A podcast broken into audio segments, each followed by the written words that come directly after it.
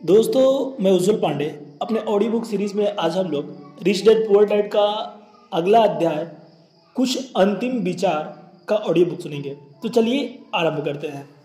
मैं आपको कुछ आखिरी विचार बताना चाहूँगा। यह पुस्तक लिखने के पीछे एक खास उद्देश्य था। उसी उद्देश्य की वजह से यह पुस्तक सन 2000 से लेकर आज तक बेस्ट सेलर बनी हुई है। उद्देश्य यह था कि हम अपनी वित्तीय बुद्धि बढ़ाकर ज़िंदगी की आम समस्याओं को सुलझा सकते हैं। वित्तीय प्रशिक्षण के बिना हम उन्हीं घिसे पीटे फार्मूले के सहारे ज़िंदगी काट देते हैं। कड़ी मेहनत करो, बचत करो, उधार लो और बहुत ज़्यादा टैक्स चुकाओ। आज हमें ज़्यादा समझदारी के पहले से भी अधिक ज़रूरत है। मैं नीचे दी गई कहानी को वित्तीय समस्या के अंतिम उदाहरण के रूप में प्रस्तुत कर रहा हूँ, जिससे आज कई युवा परिवार जूझ रहे हैं। आज अपने बच्चों के लिए अपने शिक्षा का खर्च कैसे उठा सकते हैं और अपने खुद के रिटायरमेंट के लिए पैसे कैसे इकट्ठे कर सकते हैं? इसमें कड़ी मेहनत की नहीं, बल्कि वित्तीय बुद्धि की इस्तेमाल की ज़रूरत होती है। मेरा एक मित्र एक दिन अपना दुखड़ा रो रहा था कि उसके चार बच्चों की कॉलेज की शिक्षा के लिए पैसा बचाना कितना कठिन है। वह हर महीने कॉलेज फंड में तीन सौ डॉलर जमा कर रहा है और अब तक लगभग बारह हज़ार डॉलर ही इकट्ठे कर पाया है। उसके पास पैसे जोड़ने के लिए 12 साल का समय बचा था, क्योंकि उसका सबसे बड़ा बेटा तब छह साल का था। उस वक्त फिनिक्स का रियल एस्टेट बाज़ार बड़ी भयानक स्थिति में था। लोग अपने मकान एक तरह से दान दे रहे थे। मैंने अपने मित्र का सुझाव दिया कि वह अपने कॉलेज फंड से कुछ पैसों का डाउन पेमेंट देकर एक मकान खरीद ले। यह विचार उसे कुछ कुछ जम गया और हम इस संभावना पर बातचीत करने लगे। उसकी मुख्य चिंता यह थी कि एक और मकान खरीदने के लिए उसे बैंक कर्ज नहीं देगा, क्योंकि उसका कर्ज खींच चुका था। मैंने उसे स्पष्ट किया कि मकान के फाइनेंस करने के बैंक के अलावा भी दूसरे तरीके होते हैं। हमने दो सप्ताह एक एक मकान की तलाश की। एक ऐसा मकान जो उसकी सारी ज़रूरतों को पूरा करता हो। चुनने के लिए बहुत सारे मकान थे, इसलिए खरीदारी करने में मज़ा बहुत आ रहा था। आखिरकार हम एक बेहतरीन इलाके में तीन बेडरूम और दो बाथरूम वाला घर मिल गया। मालिक की नौकरी छूट गई थी और वह उसी दिन घर बेचना चाहता था, क्योंकि वह और उसका परिवार कैलिफ़ोर्निया जाकर रहने वाले थे, जहाँ एक और नौकरी इंतज़ार कर रही थी। मालिक अपने मकान का एक लाख दो हज़ार डॉलर चाहता था, लेकिन हमने उनासी हज़ार डॉलर का प्रस्ताव रखा। उसने इसे तत्काल मान लिया और 10 प्रतिशत डाउन पेमेंट के साथ लोन संभालने के लिए सहमत हो गया। मेरे मित्र के तो बस seven thousand nine hundred dollar देने पड़े। जैसे ही मकान मालिक ने घर खाली किया, मेरे मित्र ने उसे किराए पर उठा दिया। मार्गेज सहित सारे खर्च निकालने के बाद उसकी जेब में हर महीने 125 डॉलर आने लगे। उसकी योजना यह थी कि वह मकान को 12 साल तक अपने पास रखेगा और हर महीने मिलने वाला अतिरिक्त 125 डॉलर का उपयोग करके जल्दी से जल्दी बैंक का कर्ज चुका देगा। हमने अनुमान लगाया कि 12 साल में उसके लोन का काफ़ी बड़ा हिस्सा चुक जाएगा और जब तक उसका पहला बच्चा कॉलेज जाएगा, तब तक वह हर महीने लगभग 800 डॉलर कमा रहा होगा। इस दौरान अगर मकान की कीमत बढ़ जाती है तो वह इसे बेच भी सकता है। तीन साल बाद फिनिक्स का रियल एस्टेट बाज़ार बहुत सुधर गया और उस मकान में रहने वाले किराएदार ने मेरे मित्र के सामने इसे एक लाख छप्पन हज़ार डॉलर में खरीदने का प्रस्ताव रखा। एक बार फिर उसने मुझसे राय मांगी मैंने उसे सलाह दी कि वह इसे बेच दे और एक हज़ार इकतीस टैक्स डेफर्ड एक्सचेंज का उपयोग करे। अचानक उसके पास अस्सी हज़ार डॉलर अतिरिक्त आ गया। मैंने ऑस्टिन, टेक्सस में एक और मित्र को फ़ोन किया, जिसने इसे टैक्स पूर्व मुनाफे का एक मिनी स्टोरेज वेयर हाउस में लगा दिया। तीन महीने के भीतर उसे हर महीने लगभग एक हज़ार डॉलर के चेक मिलने लगे, जिससे वह कॉलेज फंड में जमा करने लगा। दो तीन साल बाद मिनी वेयर हाउस बिक गया और उसे बिक्री की राशि में से लगभग तीन लाख तीस हज़ार डॉलर का चेक मिला। उसने यह राशि एक नए प्रोजेक्ट में लगा दी, जो हर महीने तीन हज़ार डॉलर से ज़्यादा की आमदनी देती थी, जो एक बार फिर कॉलेज फंड में जा रही थी। अब उसे पूरा विश्वास हो गया कि वो अपना लक्ष्य आसानी से हासिल कर लेगा। शुरू करने के लिए सिर्फ़ seven thousand nine hundred dollar और थोड़ी सी वित्तीय बुद्धि की ज़रूरत पड़ी। उसके बच्चे अब उस शिक्षा का खर्च उठा पाएँगे जो चाहते हैं। और उसके बाद वो रिटायरमेंट के लिए वह उसी संपत्ति को उपयोग करेगा, जो उसने कारपोरेशन की कानूनी सुरक्षा में रखी हुई है। इस सफल निवेश रणनीति की वजह से वो जल्दी रिटायर हो सकेगा। यह पुस्तक पढ़ने के लिए धन्यवाद। मुझे उम्मीद है कि इससे आपको इस बारे में कुछ जानकारी मिली होगी कि पैसे की शक्ति को इस तरह इस्तेमाल किया जा सकता है, ताकि पैसे आपके लिए काम करें। आप तो ज़िंदा रहने के लिए भी पैसे की समझ ज़रूरी है। पैसे बनाने के लिए पैसे की ज़रूरत होती है, यह विचार वित्तीय दृष्टि से नासमझ लोगों की मानसिकता है। इसका यह मतलब नहीं है कि वे समझदार नहीं है। उन्होंने तो बस पैसे बनाने के विज्ञान नहीं सीखा है। धन सिर्फ़ एक विचार है। अगर आप ज़्यादा धन चाहते हैं तो बस अपनी सोच बदल लें। हर स्वनिर्मित इंसान ने एक विचार के साथ छोटे पैमाने पर शुरुआत की थी, और उसके बाद वो धीरे धीरे फैलाता गया। यह फार्मूला निवेश पर भी लागू होता है। शुरू करने और इसे बढ़ाकर किसी बड़ी चीज़ को बदलने के लिए सिर्फ़ कुछ डॉलरों की ही ज़रूरत होती है। मैं बहुत से ऐसे लोगों से मिलता हूँ जो जीवन भर किसी बड़े सौदे के पीछे भागते रहते हैं और उसके लिए बहुत सारा पैसा इकट्ठा करने की कोशिश करते हैं। लेकिन मेरी नज़र में यह मूर्खतापूर्ण है। अक्सर मैंने देखा है कि सीधे सीधे निवेशक अपने इकट्ठे की हुई पूंजी एक साथ किसी सौदे में लगा देते हैं और इसका अधिकतर हिस्सा तेज़ी से गंवा भी देते हैं। हो सकता है कि वे अच्छे कर्मचारी हो, लेकिन वे अच्छे निवेशक तो हरगिज नहीं है। धन संबंधी शिक्षा और बुद्धि महत्वपूर्ण है। जल्दी शुरुआत करें, कोई पुस्तक खरीदें, किसी सेमिनार में जाएँ, अभ्यास करें, छोटी शुरुआत करें। मैंने छह साल से भी कम समय में पाँच हज़ार डॉलर को दस लाख डॉलर की संपत्ति में बदला था, जिसमें हर महीने पाँच हज़ार डॉलर का कैश फ्लो मिलता था। लेकिन मैंने सीखना बचपन से ही शुरू कर दिया था। मैं आपको सीखने के लिए प्रोत्साहित करता हूँ। क्योंकि यह ज़्यादा मुश्किल नहीं है। दरअसल इसके आदि होने के बाद आपको यह काफ़ी आसान लगेगा। मैं सोचता हूँ कि मैंने अपना संदेश स्पष्टता से पहुँचा दिया है। जो आपके दिमाग में होता है, उसी से तय होता है कि आपके हाथों में क्या आता है। धन सिर्फ़ एक विचार है। थिंक एंड ग्रो रिच या सोचिए और अमीर बनिए नामक एक बेहतरीन पुस्तक है। इसका शीर्षक यह नहीं है कि कड़ी मेहनत करें और अमीर बने। यह सीखें कि पैसे से अपने लिए कड़ी मेहनत कैसे कराई जाए। और इसके बाद आपका जीवन ज़्यादा आसान तथा सुखद होगा। आज इस बात की ज़रूरत है कि आप सुरक्षात्मक ना खेलें, चतुराई से खेलें। तीन प्रकार की आय। अकाउंटिंग के संसार में तीन अलग अलग प्रकार की आय होती है। पहला, अर्जित या सामान्य रूप से कमाई गई। दूसरा, पोर्टफोलियो तथा तीसरा, निष्क्रिय।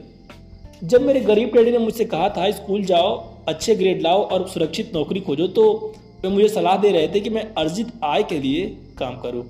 जब मेरे अमीर डैडी ने मुझसे कहा कि अमीर लोग पैसे के लिए काम नहीं करते, वे अपने पैसे से अपने लिए मेहनत कराते हैं।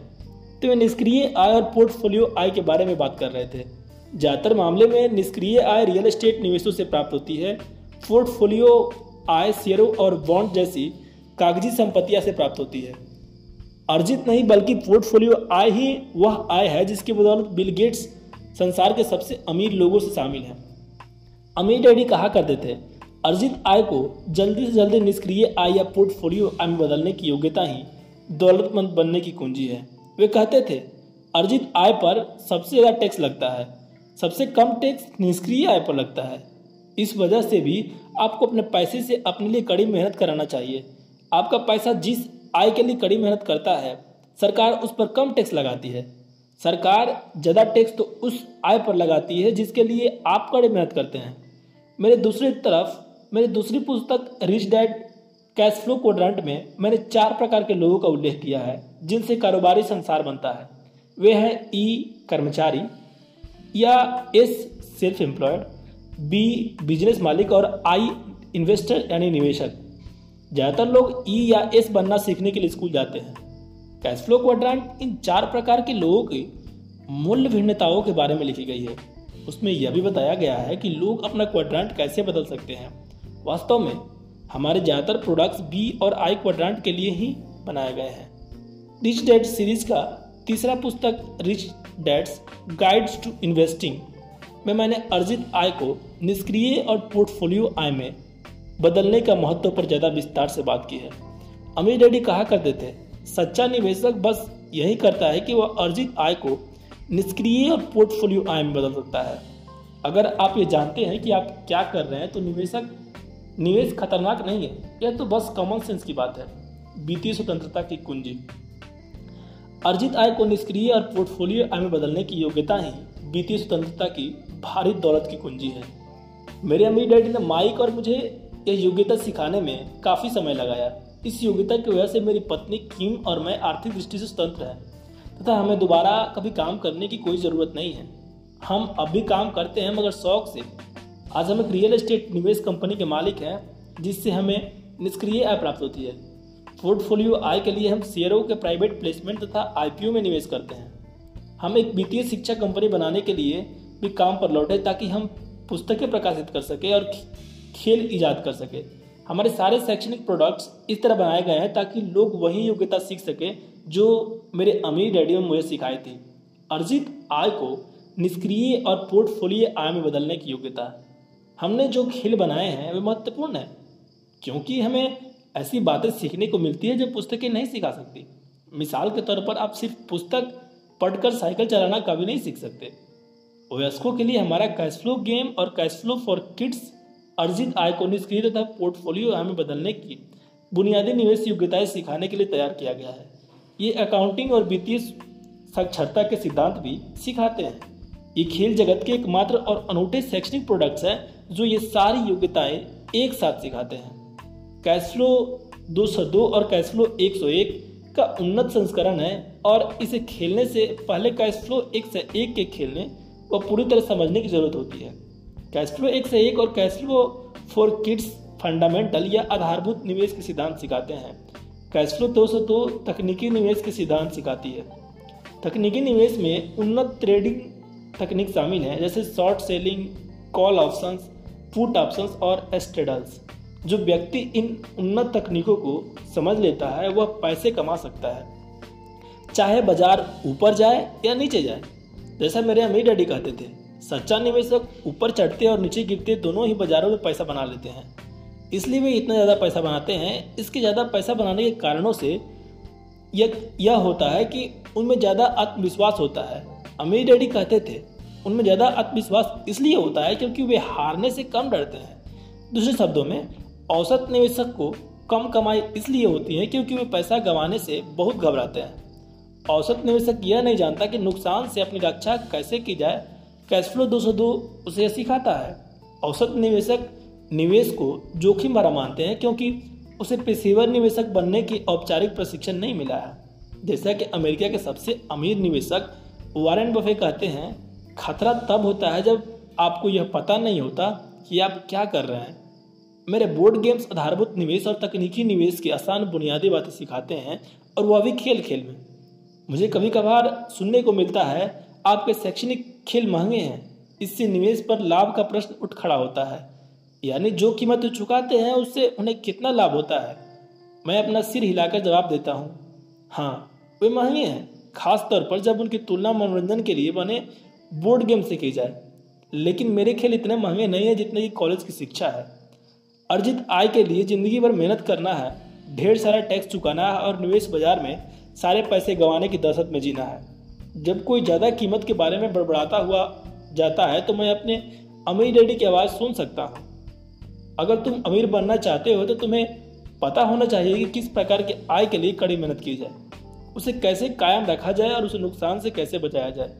यह महान दौलत की कुंजी है।